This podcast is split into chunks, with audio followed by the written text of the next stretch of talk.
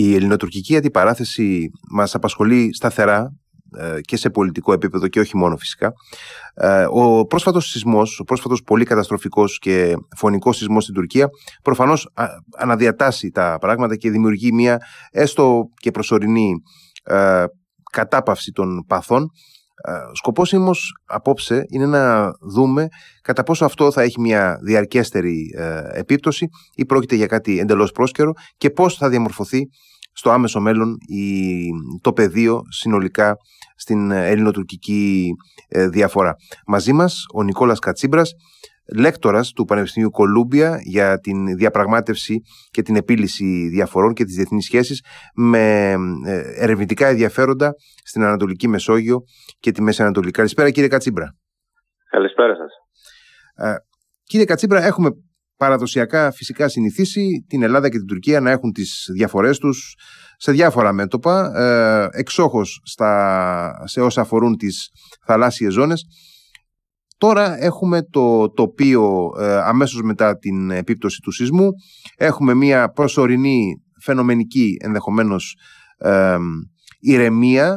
Δεν ξέρω κατά πόσο υπάρχει όντως ηρεμία, αλλά εν πάση περιπτώσει να υπάρχει ηρεμία.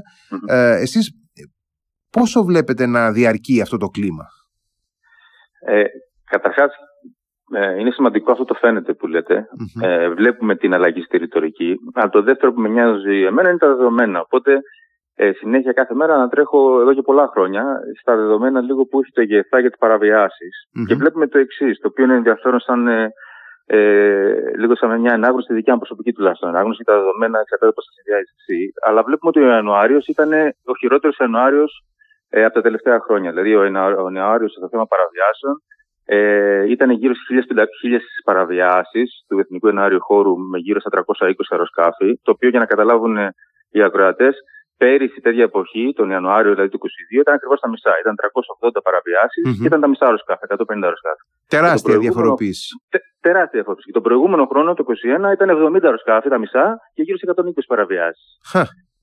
Οπότε, οπότε βλέπουμε ότι τα τελευταία τρία χρόνια διπλασιάζονται, το οποίο αυτή η τάση υπάρχει το 2015 βέβαια, αλλά νομίζω ότι το ιστορικό ρεκόρ του Ιανουαρίου φέτος έχει να κάνει και με τις εκλογές. Γιατί ένα μεγάλο κομμάτι του αφηγήματος του Ερντογκάν ε, στο κοινό του έχει να κάνει με τα ελληνοτουρκικά.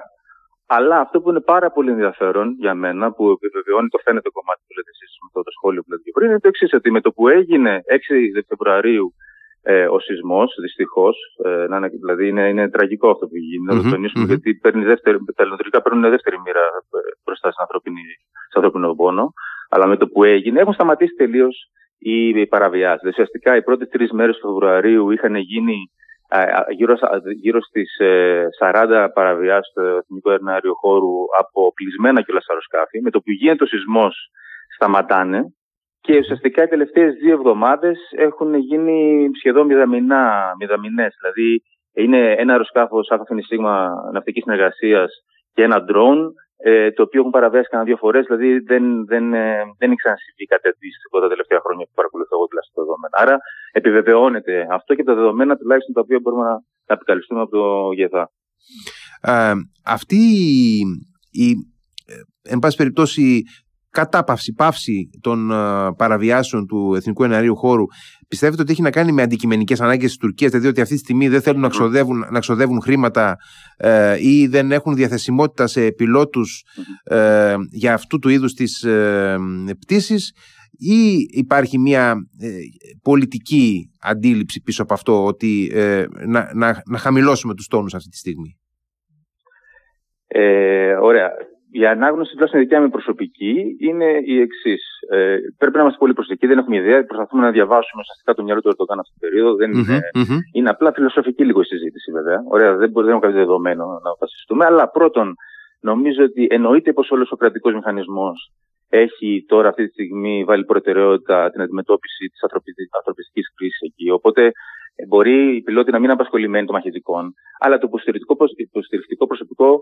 και όλες οι δομές γενικότερα οι οποίες ενεργοποιούνται αυτή την περίοδο σίγουρα σηκώνουν βάρη τα οποία δεν μπορούν ταυτόχρονα να εξυπηρετήσουν mm-hmm. και αυξημένη τη επιχειρησιακή ενέργεια στο, στο Αιγαίο. Αυτό είναι το ένα, το βασικό.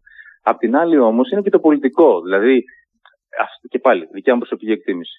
Ε, πλέον έχει πέσει σε δεύτερη μοίρα το ζήτημα των λειτουργικών για να πάρει πόντους στις εκλογές του Ερντογκάν. Δηλαδή, βλέπουμε ότι στις δημοσκοπήσεις του κομματός του το τελευταίο τρίμηνο, ε, το περσινό τελευταίο τρίμηνο, είχε αυξητική, αυξητική τάση. Μετά, αν μπορούμε να πιστευτούμε τις δημοσκοπήσεις στην Τουρκία, μετά τις, στο διάστημα το Φεβρουάριο, μετά από το σεισμό, έχει πέσει 2,5 μονάδες.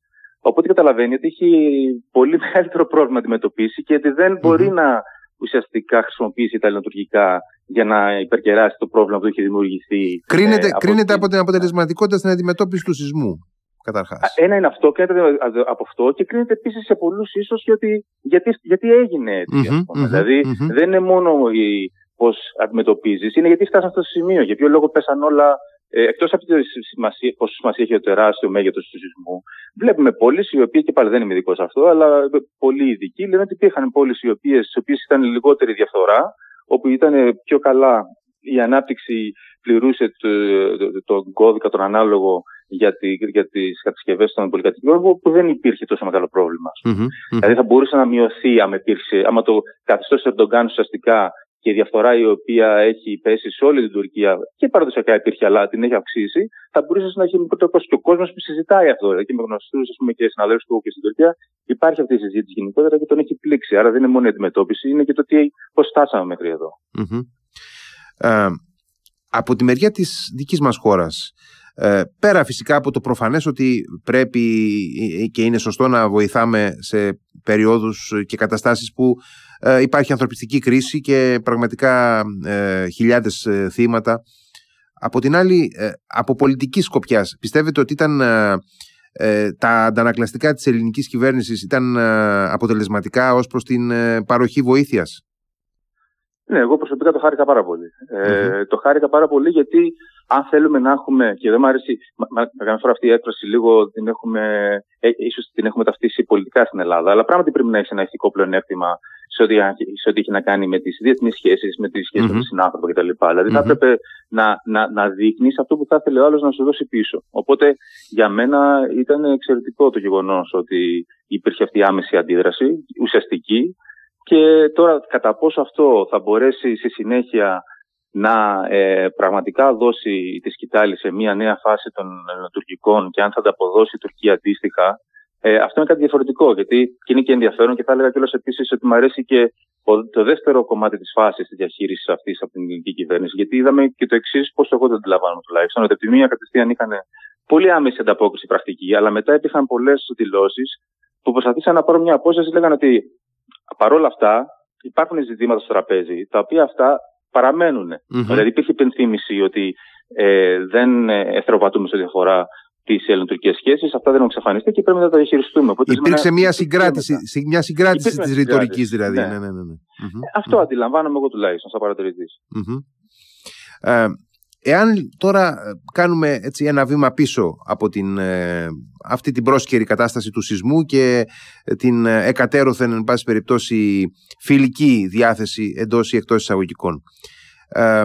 αυτά τα οποία θα κρίνουν τα επόμενα βήματα στα ελληνοτουρκικά είναι, πιστεύετε, οπωσδήποτε οι εκλογές ή έχουμε και κάτι άλλο; Ε, προσωπικά, κοιτάξτε, το ένα κομμάτι και όλα που συζητάμε βασίζονται στο μέλλον του Ερδογάν και του δικτύου που έχει χτίσει γενικότερα ο ίδιος. Γιατί δεν είναι μόνο το προσωπικό το μέλλον, είναι και πώς είναι η Τουρκία αυτή τη στιγμή με αυτά που έχει διαμορφώσει στο έδαφος του Ερντογάν τα τελευταία ας πούμε, 20 χρόνια. Ένα σύστημα, ένα σύστημα εξουσίας ναι. ολόκληρο. Ακριβώς. Οπότε είναι ποιο είναι το μέλλον του συστήματος εξουσίας του Ερντογάν.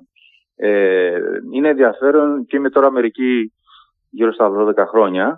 Ε, παρακολουθώ ένα μεγάλο κομμάτι της δουλειάς μου, είναι να παρακολουθώ και το, το κομμάτι τις διαδικασίες και τις καμπάνιες λόμπι που κάνει η τουρκια και βλέπουμε τα τελευταία χρόνια ότι ενώ έχει μειωθεί κάπως το κόστος που μάλλον τα πόσα χρήματα δίνει η Τουρκία στο επίσημο lobbying, δηλαδή σε εταιρείες λόμπι οι οποίες δουλεύουν με την πρεσβεία απευθεία, έχει αυξηθεί το ποσό το οποίο δίνει ε, ουσιαστικά ε, η κυβέρνηση του Ερντογκάν σε οργανισμούς οι οποίοι έχουν πιο πολύ ισλαμικό πρόσημο και κυρίως στοχεύουν ε, την, ε, νέους μουσουλμάνους στην Αμερική και, και Τούρκους και μη Τούρκους. Οπότε ε, έχει δημιουργηθεί ένα πολύ μεγάλο δίκτυο ε, διαφθορά.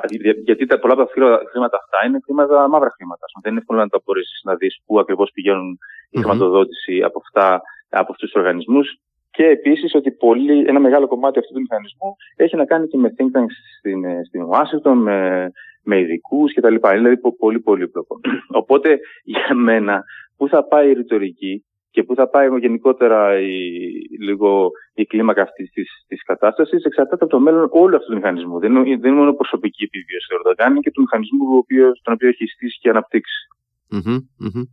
Ε, μετά τις εκλογές, πιστεύετε ότι στην περίπτωση που ο Ερντογάν επανεκλεγεί, εν πάση περιπτώσει, ως πρόεδρος της Τουρκίας για μια ακόμα θητεία, ε, και επιβεβαιωθούν τα γενικότερα προγνωστικά που μέχρι στιγμής δείχνουν ότι δεν έχει σοβαρό αντίπαλο, τουλάχιστον μέχρι αυτή τη στιγμή. Ε, πιστεύετε ότι θα ακολουθήσει μια πολιτική ε, πτώση των τόνων, δηλαδή ε, όλη αυτή η ένταση που είχε εκλειθεί τα τελευταία ένα-δύο χρόνια είχε κυρίως ε, εκλογικό προσανατολισμό ή θα ακολουθήσει μια σταθερά ε, μια, μια γραμμή που ε, παραπέμπει σε αναθεώρηση της συνθήκης της Λοζάνης ε, θέματα όπως η στρατιωτικοποίηση των νησιών, οι θαλάσσιες ζώνες στην Ανατολική Μεσόγειο κλπ. Κοιτάξτε, αυτό είναι πολύπλοκο το ζήτημα και πάλι δεν θα έλεγα ότι είμαι εκεί και ο ειδικός να τα αναπτύξω την άποψη ότι υπάρχουν πιο ειδικοί για το κομμάτι της Τουρκίας και της ιστορίας της Τουρκίας και του Ερντογάν προσωπικά. Τώρα, από τη δικιά μου την άποψη, θα συνθέσω δύο ξεχωριστά πράγματα τα οποία mm-hmm. εγώ τουλάχιστον παρατηρώ το τελευταίο διάστημα.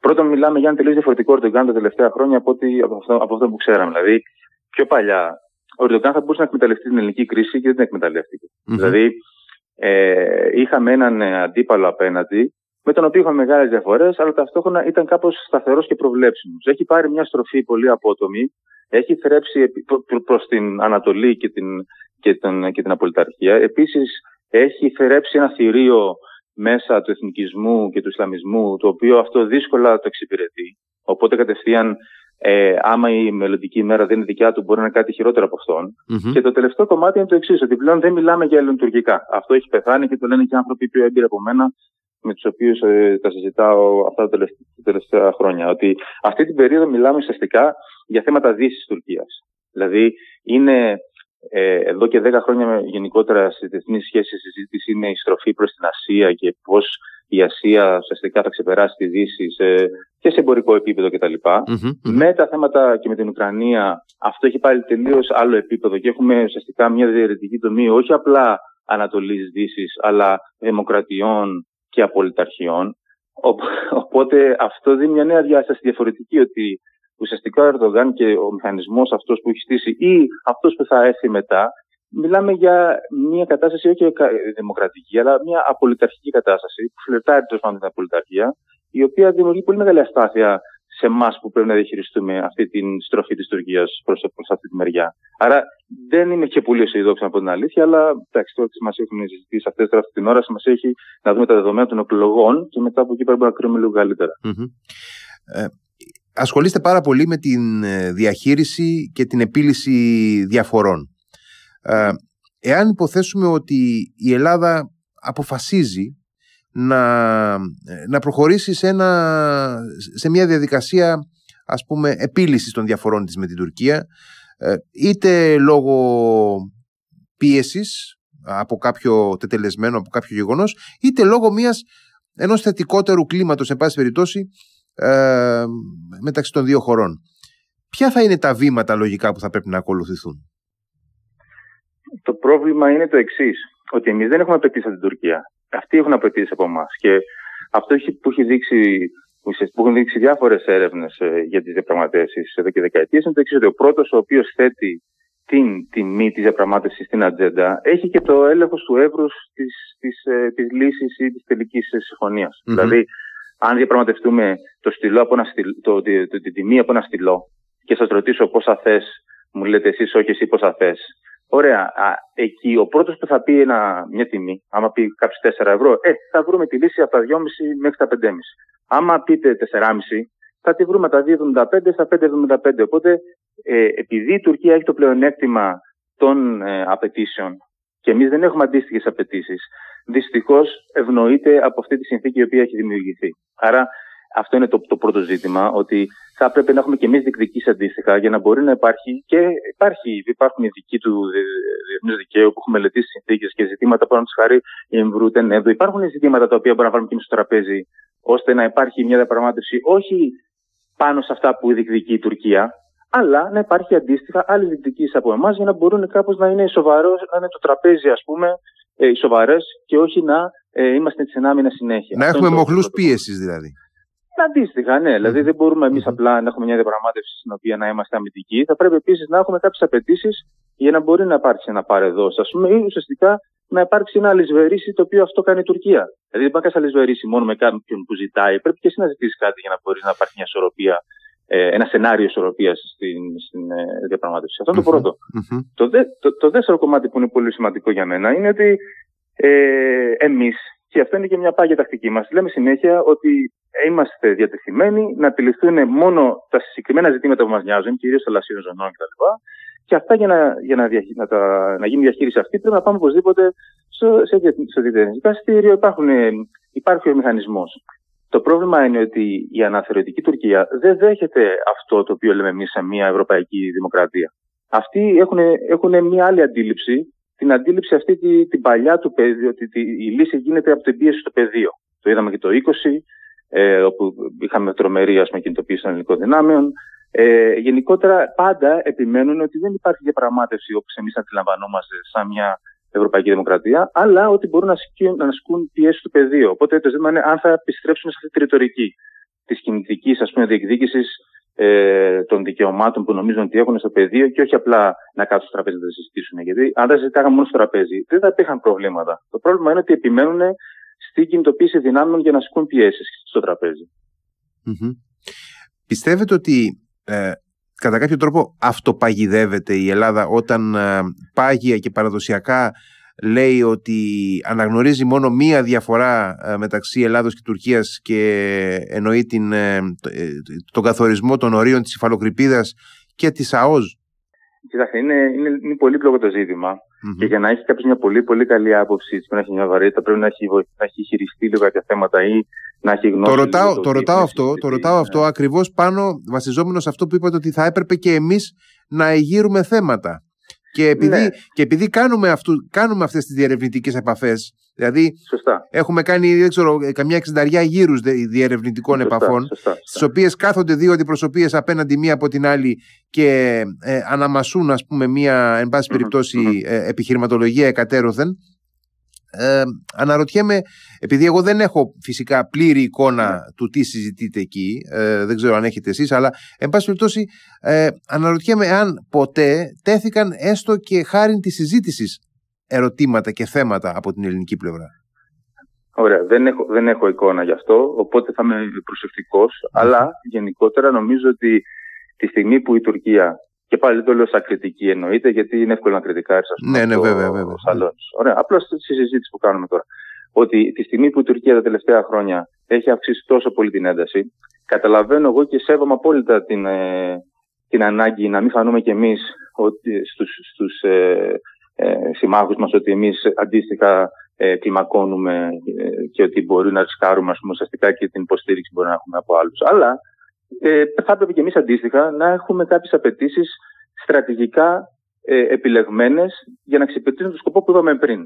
Αυτή είναι η δικιά μου προσωπική άποψη η οποία όμως βέβαια μπορεί να αλλάξει αν συζητησουμε πιο πολύ με κάποιον άνθρωπο που τα χειριστεί, που να έχει παραδείγματα πιο πρακτικά βασισμένα στην εμπειρία αυτών των διαπραγματεύσεων. Θα, μπορούσε, θα μπορούσε να είναι ένα τέτοιο βήμα, ας πούμε, η απέτηση από την Ελλάδα να αρθεί το κάζους μπέλι. Ναι, αυτό είναι εξαιρετικό. Για μένα, ξέρετε πώ είναι αυτό. Επειδή όλα αυτά είναι πολυπαραγωγικά ζητήματα και τα έχουν χειριστεί πάρα πολλοί άνθρωποι, πολλοί από τους οποίους μάλιστα είναι και ε, δεν είναι ενεργεία πλέον, είναι συνταξιοδοτημένοι, θα ήταν ωραίο να γίνει μία, και αυτό είναι γενικότερα κάτι το οποίο γίνεται και στην Αμερική, το ξέρω, γίνεται και σε διάφορα υπουργεία κτλ. Να γίνει ουσιαστικά μία στρατηγική, ένα στρατηγικό εργαστήριο ουσιαστικά. Να έρθουν, ε, να έρθουν στο τραπέζι σε, με την κατάλληλη διαβάθμιση. Άτομα τα οποία έχουν την εμπειρία και έχουν χειριστεί αυτά τα ζητήματα, να βάλουν κάτω όλα τα options που μπορεί να φτιάξουν μια νέα παλέτα διαπραγμάτευσης για να κρίνουν ακριβώς ένα προς ένα όπως αυτό που είπατε που μου φαίνεται πολύ σωστό και θα ήταν ίσως το πρώτο το οποίο θα έπρεπε να συζητηθει Άρα για μένα ε, θα έπρεπε να υπάρχει ένας μηχανισμός παραγωγής τέτοιων ιδεών, επαναπροσέγγισης στρατηγικής αυτών των διαδικασιών και με, σε προσωπικό επίπεδο συμφωνώ απόλυτα με τη συγκεκριμένη πρόταση που ειπατε Λείπει από την Ελλάδα ένα ε, ανώτατο θεσμικό όργανο ε, παραγωγής ε, διεθνούς πολιτικής. Και μιλάω για το περίφημο Συμβούλιο Εθνικής Ασφάλειας το οποίο ε, δυστυχώς δεν είδαμε να σχηματίζεται ενώ είχε προεξαγγελθεί. Ε, ναι, τώρα ξέρετε, το πρόβλημα στην Ελλάδα. Και το λέω επειδή εσείς έχετε, έχετε μεγάλη εμπειρία από τις ΗΠΑ ότι, που, έχει, ναι, που έχει ναι. κυρίαρχο ρόλο ε, το Συμβούλιο Εθνικής Ασφαλείας και ο Σύμβουλος Εθνικής Ασφαλείας. Ναι, ναι, ναι. Κοιτάξτε, το, ο, ο συγκεκριμένος θεσμός ε, έχει εδραιωθεί στην Αμερική εδώ και δεκαετίες.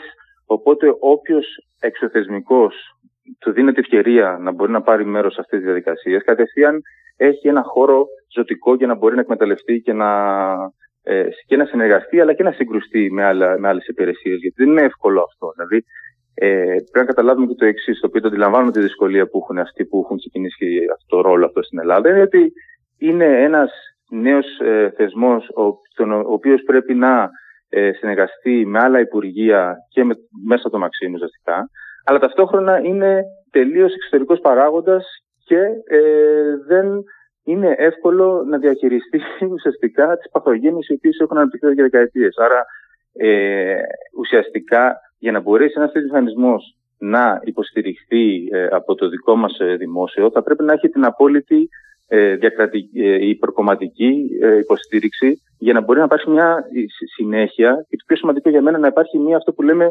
θεσμική μνήμη. Δηλαδή, ναι, μένα αλλάζει ο σύμβουλος, να υπάρχουν όμως πέντε άτομα εκεί, τα οποία είτε έρχεται ο Τσίπρας, είτε έρχεται ο Μητσοτάκη, είτε έρχεται οποιοδήποτε, να υπάρχει μια θεσμική μνήμη. Mm-hmm. Να υπάρχει δηλαδή μια υπερκομματική έτσι, αντίληψη ότι αυτή είναι λίγο σταθερή, δεν του ακουμπάμε εδώ. Αλλά δυστυχώς στην Ελλάδα είναι ακόμα αρχή αυτού του θεσμού. Ε, υπάρχουν και πολυπλοκότητες οι οποίες δεν μπορώ να τις καταλάβω εγώ, γιατί πιο πολύ καταλαβαίνω τα αμερικανικά πολιτικά παρά τα ελληνικά. Είναι πολύ αδιαφανές το δικό μας σύστημα. Αλλά γενικότερα καταλαβαίνω πολύ καλά και από τις συζητήσεις που έχουμε με άτομα που έχουν ασχοληθεί γενικότερα με το αντικείμενο στην Ελλάδα συγκεκριμένα με αυτό, είναι ότι είναι πολύ δύσκολο από την πρώτη μέρα, γιατί ουσιαστικά μιλάμε τώρα για την αρχή του θεσμού στην Ελλάδα. Θα πάρει ουσιαστικά ο θεσμός πάρα πολλά χρόνια για να μπορέσει. Είναι, είναι στα εμβρυϊκά του βήματα ακόμα, έτσι ώστε να δημιουργηθεί ο ζωτικός χώρος που χρειάζεται για να ε, έχει πραγματική επιρροή. Και νομίζω ότι θα χρειαστεί και κάποιο άτομο το οποίο να έχει ουσιαστικά και, και κάποια χαρίσματα και να του δοθεί και ευκαιρία. Δηλαδή, προς το παρόν, ας πούμε, νομίζω ότι ε, υπήρχε πρόβλημα και στο γεγονός της εφαρμογής λίγο. Ε, ότι ίσως να μην υπήρχε σωστή υποστήριξη της προσπάθειας, ίσως δεν ξέρω ακριβώς. Είναι πολύ λεπτό το ζήτημα, οπότε προσέχω, δεν είναι κριτική. Mm-hmm. Αλλά πρέπει mm-hmm. να υπάρξει ουσιαστικά μια διαφορετική προσέγγιση στο κομμάτι της ε, ουσιαστικής ρεαλιστικής εφαρμογής, διαχείρισης των προβλημάτων του ελληνικού δημοσίου, όχι του θεσμού. Της διοίκησης, ναι, ναι, ναι. ναι, ναι. Ε, και κλείνοντας, ήθελα να ρωτήσω, έχουμε δει μια σειρά από κρίσεις, εν πάση περιπτώσει ε, θερμότερες ή ψυχρότερες ε, μεταξύ Ελλάδας και Τουρκίας. Δεν είναι, είναι το 87, είναι το 96. Ε, νομίζω ότι παραδοσιακά δεν έχουμε δείξει τα καλύτερα αντανακλαστικά και τη, την καλύτερη αποτελεσματικότητα σε ό,τι αφορά τη διαχείριση αυτών των κρίσεων. Ε, σήμερα βρισκόμαστε ε, ρεαλιστικά σε μια καλύτερη κατάσταση από πλευράς διαχείρισης κρίσεων ή είμαστε λίγο αφημένοι στην τύχη; Ενώ στο, ποιο, στο ποιος θα βρεθεί κάθε ναι. στιγμή, στο ποιο πρόσωπο θα βρεθεί κάθε στιγμή στην κάθε θέση; Ναι. Κοίτα, θα ήθελα να αναφερθώ κυρίως στο καλοκαίρι του 20, γιατί νομίζω αυτό είναι το καλύτερο για να απαντήσει ακριβώς την, την ερώτησή σας. Εγώ ξεκίνησα την καριέρα μου σαν αξιωματικός του ναυτικού. Αυτά είναι 10 χρόνια της ζωής μου, απόλυτος mm-hmm. απόφυτος στι σχολέ δοκίμων. Και έχω την τύχη ότι οι περισσότεροι μαθητέ μου είναι, ήταν εκείνο το διάστημα κυβερνήτες σε κάποιο υποβρύχιο, κυβερνήτη ελικόπτερων, θα ήταν σε κάποιο επιτελικό γραφείο. Οπότε η εικόνα που, γιατί έχει σημασία η, στην αξιολόγηση της, ε, μιας ανάλυσης, έχει σημασία πρώτα απ' όλα η πηγή. Οπότε είχα την τύχη να μπορέσω να έχω λίγο την πληροφόρηση μετά το πέρας των επιχειρήσεων του καλοκαιριού του 20, του πώς διαχειριστήκαμε. Έχετε αντλήσει, έχετε αντλήσει από ανθρώπους που ήταν στο πεδίο. Ναι, ναι, το οποίο για μένα, για αυτά τα ζητήματα, το νούμερο ένα είναι αν δεν μπορώ εγώ να έχω ε, πρωτογενή πληροφορία ή πρόσβαση σε δεδομένα, είναι αυτό που είπατε τώρα, να έχω δηλαδή πρόσβαση σε ανθρώπους του πεδίου. Οπότε οι άνθρωποι οι οποίοι ήταν στο πεδίο οι ίδιοι μου είπαν πράγματα τα οποία για μένα ήταν συγκινητικά. Δηλαδή δεν έχω ξανακούσει συναδέλφους μου ή γενικότερα εν ενεργεία αξιωματικού. Ξέρετε, έχει πολύ μεγάλη σημασία η, η οπτική που έχει ο αξιωματικός, ο οποίος είναι ο 40-45, δηλαδή 35-45. Δηλαδή είναι ο άνθρωπος ο οποίος είναι επιχειρησιακά ενημερωμένος και είναι αυτός ο οποίος εμπλέκεται στις επιχειρήσεις. Δηλαδή δεν είναι απλά ένας άνθρωπος ο οποίος μπορεί να λείπει από τις θέσεις πρώτης γραμμής εδώ και 5-10 χρόνια. Δηλαδή έχει mm-hmm. ουσιαστική έτσι, επίγνωση των, και, των λεπτομεριών, των ουσιαστικών που κάνουν Και αυτά που άκουσα εγώ εκείνο το διάστημα, κάποια τα είχα γράψει εκείνο το, μετά την κρίση, κάποια δεν μπορούν να λεχθουν αλλά ουσιαστικά είχαμε μια ιστορική κινητοποίηση, η οποία ναι, μεν ήμασταν τυχεροί στην αρχή, στο γεγονός ότι είχαμε στην αρχηγία του πολεμικού ναυτικού ε, και, και στο, στο Ιωγέν, αλλά κυρίως και στο αρχηγείο Στόλου, ανθρώπους οι οποίοι πραγματικά ήταν Αλλά εκτός αυτού ε, υπήρχε μια κινητοποίηση του μηχανισμού μετά από 10 χρόνια κρίσης, την οποία ούτε οι Τούρκοι την περιμένουν. Δηλαδή οι διαθεσιμότητες αεροσκαφών και μονάδων ε, του πολεμικού ναυτικού ήταν πολύ παραπάνω από, από ό,τι οποιοδήποτε περίμενε.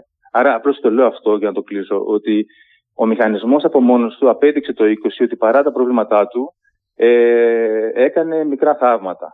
Τώρα, ε, από εκεί και πέρα, συγκεκριμένα για το ναυτικό μπορώ να μιλήσω και η τωρινή ηγεσία είναι εξαιρετική αξιωματική. Οπότε, γενικότερα εμπιστεύομαι το σύστημα και απέδειξε την αξία του και δεν, εμπιστε... και δεν, δεν στηρίζεται πάνω σε ήρωες. Στηρίζεται πάνω, ένα-δύο άτομα ονόματα, στηρίζεται πάνω στην εύρυθμη λειτουργία του μηχανισμού. Απλά το τελευταίο που θέλω να τονίσω είναι το εξής, ότι ξέρετε, η Μπελαρά, τα 35, ε, τα Ραφάλ, είναι οπωσδήποτε τεράστια σημασία σαν εργαλεία αλλά πολλές φορές το γκολ μπαίνει από θέματα τα οποία έχουν, είναι λιγότερο, θα έλεγα, αν το επιτρέψετε, σεξι. Λιγότερο, δηλαδή κάνουν λιγότερο γκέλ στην κοινωνία. Δηλαδή, ε, υποστηρικτικού υλικού, συντήρηση του υλικού, δηλαδή κόστη, τα οποία μπορεί να μην είναι εύκολα να δικαιολογηθούν με PR και με φωτογραφίες, αλλά αυτά εκείνο που έχουμε το πρόβλημα. Σε συντήρηση του υλικού, σε ανταλλακτικά, σε αυτά τα οποία θα ουσιαστικά ε, καθορίσουν και την, ε, πώς θα εξελιχθεί μια μακρόχρονη ε, επιχειρήση στο Αιγαίο, γιατί άμα γίνει κάτι θα έχει βάθος χρόνου, οπότε θα έχει λίγο